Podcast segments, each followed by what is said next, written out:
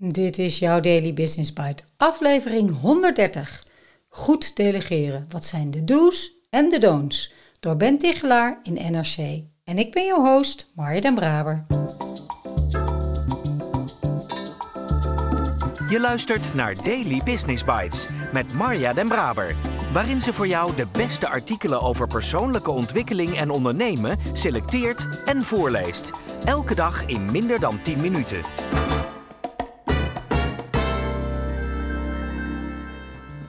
Dit is de podcast waar je kunt luisteren naar artikelen van experts op het gebied van ondernemen en persoonlijke ontwikkeling. Elke dag van het jaar in 10 minuten of minder. Uit de bijna oneindige stroom blogs en artikelen die geschreven worden, pik ik de meest interessante er voor jou uit. Let's start. Deze week bracht ik een dag door met 50 jonge leidinggevenden. Eén onderwerp hield ze bovenmatig bezig. Delegeren. Wanneer doe je dat goed? En wat moet je vooral niet doen? Eerst de basics. Volgens delegeerexpert Deborah Grayson Riegel zijn er vier belangrijke stappen. 1. Kies de juiste persoon. Wie kan dit werk goed doen en heeft tijd? Dat zijn prima vragen. Maar je kunt ook denken: wie zou dit moeten leren? Of wie komt er te weinig aan bod in ons team? Of wie is er aan de beurt voor deze klus die niemand leuk vindt? Bepaal je criteria, kies iemand en leg uit waarom zij of hij de taak krijgt. 2. Beschrijf het verlangde resultaat. Wat zien we als het werk klaar is? Wat zijn de kwaliteitscriteria? Waarom? Bij deze stap is het goed om aan te geven hoeveel vrijheid er is bij het uitvoeren van het werk. Zo nodig kun je de ander uitdagen om met creatieve ideeën te komen. Wat kan er beter of slimmer bij deze klus? 3. Spreek tussenstappen af. Je wilt niet micromanagen en je wilt mensen ook niet aan hun lot overlaten. Daarom is het goed om tussentijds overleg te plannen. Bijvoorbeeld, wanneer kunnen we samen naar een eerste versie kijken? Houd jezelf strikt aan die afspraken. Als iemand hard heeft gewerkt om een deadline te halen, moet jij beschikbaar zijn om het werk in ontvangst te nemen. 4. Zorg voor een motiverende omgeving.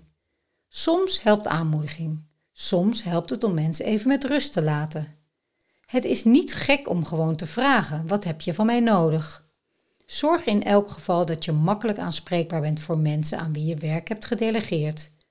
En natuurlijk moet je zorgen voor geld, tijd, faciliteiten, contacten en wat er verder nodig is om het werk goed te kunnen doen.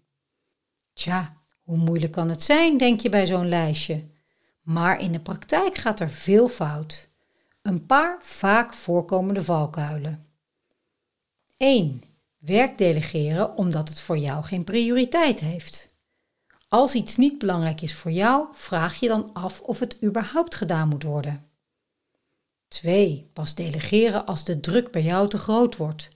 Begin met delegeren als je nog tijd hebt om het werk goed te begeleiden. Zeker als medewerkers nieuwe dingen moeten leren. 3. De vervelende kanten van een klus verzwijgen.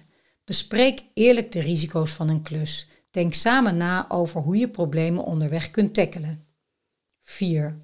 Collega's die nog aan het leren zijn, afrekenen op fouten. Soms draait delegeren vooral om ontwikkeling. En dat gaat nu eenmaal met vallen en opstaan.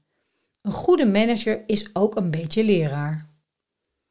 5. Je schuldig voelen als je iets delegeert. Bedenk, sommige taken passen niet bij mij of mijn baan, maar ze passen uitstekend bij een collega. Die persoon is er wel goed in, krijgt er energie van, vindt het juist een uitdaging. Delegeren is bovendien een belangrijke manier om anderen te ontwikkelen. En om collega's te tonen dat jij hen uiteindelijk, als het erop aankomt, toch best wel een beetje vertrouwt. Daily Business Bites met Marja Den Braber. Je luisterde naar Goed delegeren. Wat zijn de do's en de don'ts? Door Ben Tigelaar. Delegeren, een heerlijk en dankbaar onderwerp. De fijnste definitie die ik er ooit over las en me altijd bijblijft is: Delegeren is iets dat werk is voor jou geven aan iemand voor wie het spel is. Dan hoef je je in ieder geval niet schuldig te voelen, zoals Ben in het laatste punt aangeeft. Integendeel, je doet er iemand een plezier mee. Het is wel fijn overigens om zeker te weten dat het voor iemand spel is en dus ook vaak leuk. Je kunt het soms verwarren met iets waarvan je weet dat iemand er heel goed in is. Vaak betekent het wel dat iemand dat ook leuk vindt, maar echt niet altijd. Zo had ik zelf op een gegeven moment bij een samenwerking steeds allerlei analyses en Excel-klusjes op mijn bord liggen, waarvan de ander oprecht dacht dat ik het ook echt leuk vond. Helaas, zei ik, ik ben er goed in, maar vind het zeker niet specifiek leuk. Lukt het je om daar ook het gesprek over te voeren?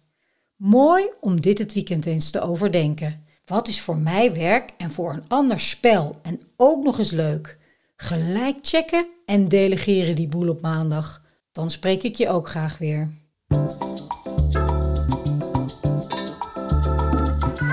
Dit was Daily Business Bites. Wil je vaker voorgelezen worden? Abonneer je dan op de podcast in je favoriete podcast-app. Meer weten? Klik op de links in de show notes.